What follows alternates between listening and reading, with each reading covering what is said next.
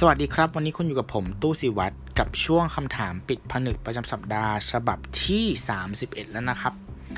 มาดูกันครับว่าสัปดาห์นี้คุณผู้ฟังส่งคำถามอะไรกันเข้ามา รู้คิด รอบคอบรับผิดชอบต่อสังคมคำขวัญวันเด็กปี 2565 โดยนายกรัฐมนตรี ถ้าคุณเป็นครูสอนนักเรียนชั้นประถมอายุ 6-12 ปี มันคือป .1 ถึงป .6 ใช่ไหมน่าจะใช่มั้งโอเคคำถามคือ คุณจะสอนเด็กว่าคำขวัญนนี้มีความหมายอย่างไร เด็กควรทำตามคำขวัญนนี้อย่างไร ให้เด็กนักเรียนในชั้นเรียนของคุณได้เข้าใจและนำไปปฏิบัติตามนั้น ขอบคุณล่วงหน้าสำหรับคำตอบ จะรอฟังนะคะ จากครูชั้นประถมอูเอ็นดูอะ คุณครูฟังพอดแคสต์เราด้วยอะแล้วก็ส่งคำถามเข้ามา โอ้โหอันนี้มันน่าจะเป็นแคมเปญป้าหมายถึงว่าการที่เป็น as a ครูชั้นประถมอย่างเงี้ยคุณก็ต้องแบบทุกครั้งที่นายกมอบความขวัญให้กับเด็กใช่ไหมคุณก็ต้องเอามาทำเป็นแบบเป็นโครงการของโรงเรียนงี้ปะว่าจะแบบสอดแทรก คำขวัญนนี้เข้าไปในชีวิตประจำวันของเด็กอย่างไร เพื่อเด็กพัฒนาเป็นคนที่ดีกับสังคม ซึ่งถ้าถามเรารู้สึกว่าไอ้คำขวัญแต่ละปีอะของนายกอะแม่งคือการเอาชุดคำพูดซ้ำๆที่มีไม่กี่คำเว้ยมาเรียงใหม่สลับหน้าสลับหลังแล้วแต่งคำนิดนึงเว้ยแม่งเหมือนเหมือนกันหมดอะซ้ำไปซ้ำมาอะไรเงี้ยอ่าโอเคโอเคคำถามคือทำยังเอาไปสอนเด็กยังไงใช่ไหมแหมแล้วมาถามเราเนาะหนักจังเลยเราตอบอย่างนี้ได้ไหมวะ เอางี้ อะ มันมีสามคำเนาะ รู้คิด รอบคอบ รับผิดชอบต่อสังคม ไอคนคิดนี่มันทำได้ยังวะ โอ้ยไม่เอาดีไม่เอาดีต้องต้องต้องเป็นต้องเป็น podcaster ที่ดีใช่ไหมโอเค เรารู้สึกอย่างนี้อะอ่า เราตอบจาก pain point ของเราตอนที่เราเรียนชั้นประถมได้ไหมอะมันเอาประสบการณ์ตรงนั้นมาตอบว่า ถ้าเราเป็นนักเรียนอะเราอยากได้อะไรอะอย่างเงี้ยดีไหมอืม ถ้าถามเรานั้นระบบการศึกษาของไทยอะพอเราโตขึ้นมารู้สึกว่า การเรียนแม่งสนุกน้อยลงเรื่อยๆเว้ยเออ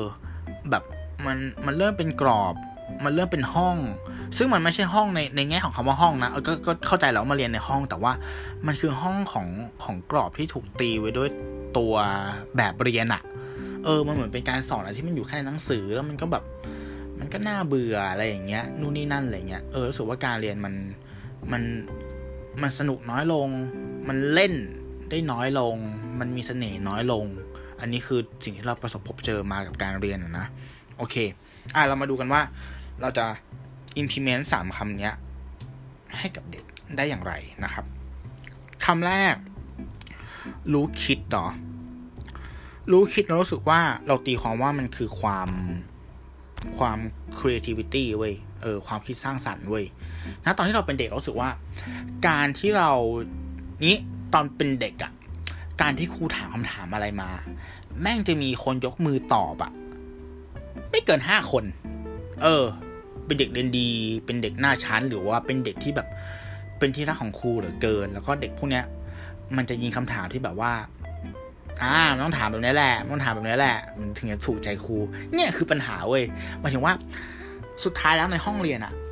แม่งมีพื้นที่ให้คำถาม มากแค่ไหนวะเออ มันมีพื้นที่เฉพาะคำถามที่มัน มันควรจะถามหรอ หรือคำถามที่มันอยู่ในแบบเรียนแค่นั้นหรอ แล้วรู้สึกว่าหลาย ๆ ครั้งอะ ด้วยความที่เป็นเด็กอะเนาะการที่มันยกมือถามอะไรอย่างเงี้ย มันก็จะมีคำถามที่แบบ ไปเรื่อยบ้างอะไรบ้างอะไรเงี้ย เออ อาจจะดูเหมาะบ้าง ไม่เหมาะบ้างออกทะเลไปบ้าง แต่ทุกคำถามอะเรามองว่าเด็กมันตั้งใจถามนะเว้ยแล้วถ้าเราเปิดกว้างให้กับพื้นที่ของคำถามมารู้สึกว่าสิ่งที่มันตามมาคือ เด็กมันสนุกเว้ยเด็กมันจะสนุก แล้วมันจะรู้จักคิดไงนึกออกปะเออ เพราะมันกล้าถาม นั่นแหละ อันนี้ก็คือคำกันบ้านที่ครูต้องไปถามว่าจะรับมือกับคำถามที่หลากหลายของเด็กอย่างไร ถ้าเด็กถามออกทะเลไป หรือเด็กถามไม่ตรงจุดอย่างเงี้ย เราจะลากกลับมาให้มันรีเลทกับแบบเรียนได้อย่างไร เออ คิดอย่างนี้มันสนุกนะ ถูกไหม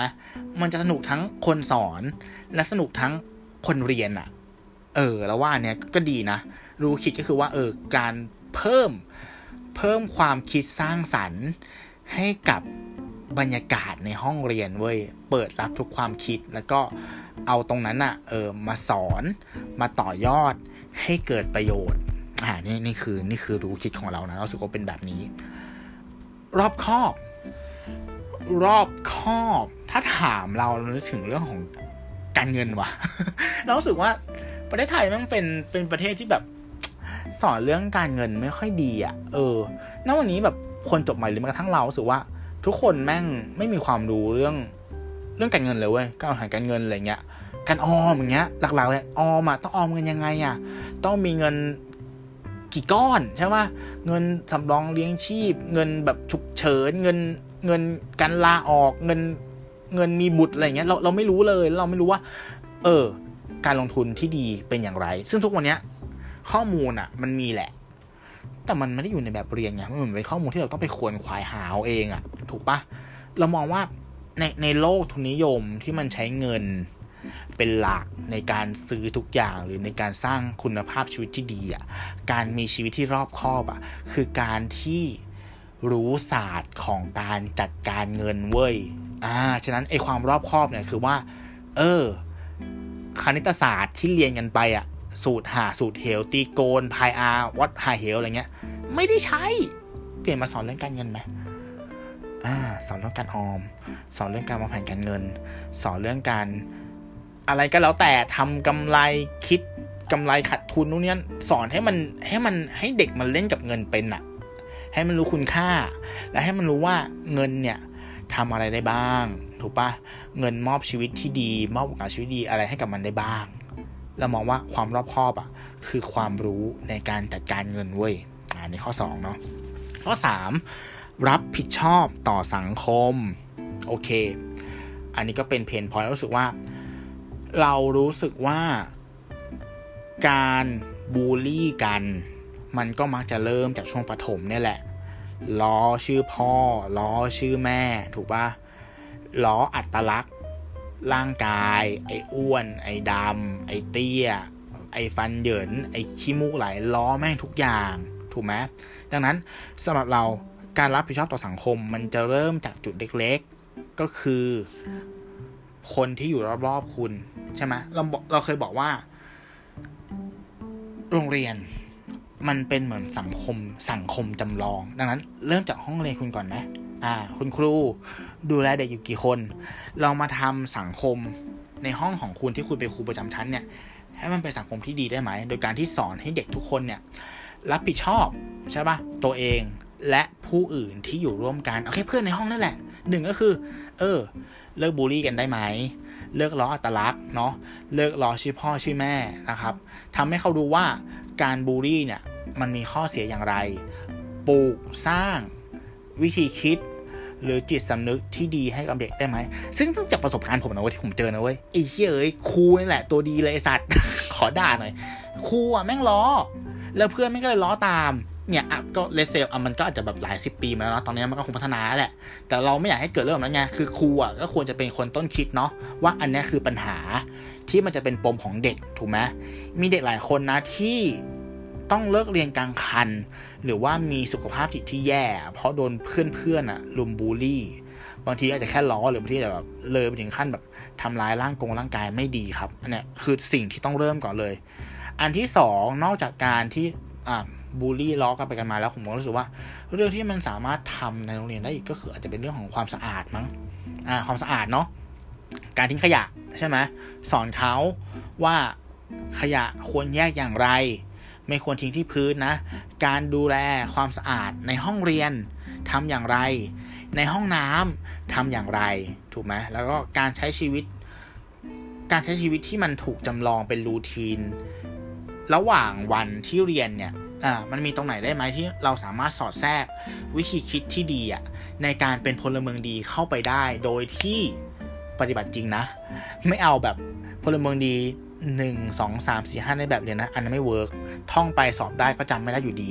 ให้เขาได้ลองทำให้เขาได้ลองคิด ให้เขาได้ลองดูนะครับ แล้วผมคิดว่าสุดท้ายถ้าทุกคนทำได้ แล้วมันเกิดเป็นสังคมที่ดีในห้องเรียนอะ่ะ เด็กๆมันจะรู้เองว่าเออเนี่ยนี่แหละ พอเราทำแบบนี้ใช่ปะเราเข้าใจกันและกัน เราไม่เป็นอ่าเขาเรียกว่า เราไม่บิดเบียนคนอื่นอยู่ร่วมกันเป็นหนึ่งเดียว นี่แหละ คือต้นแบบของสังคมที่ดี ในไซส์ขนาดประมาณแบบ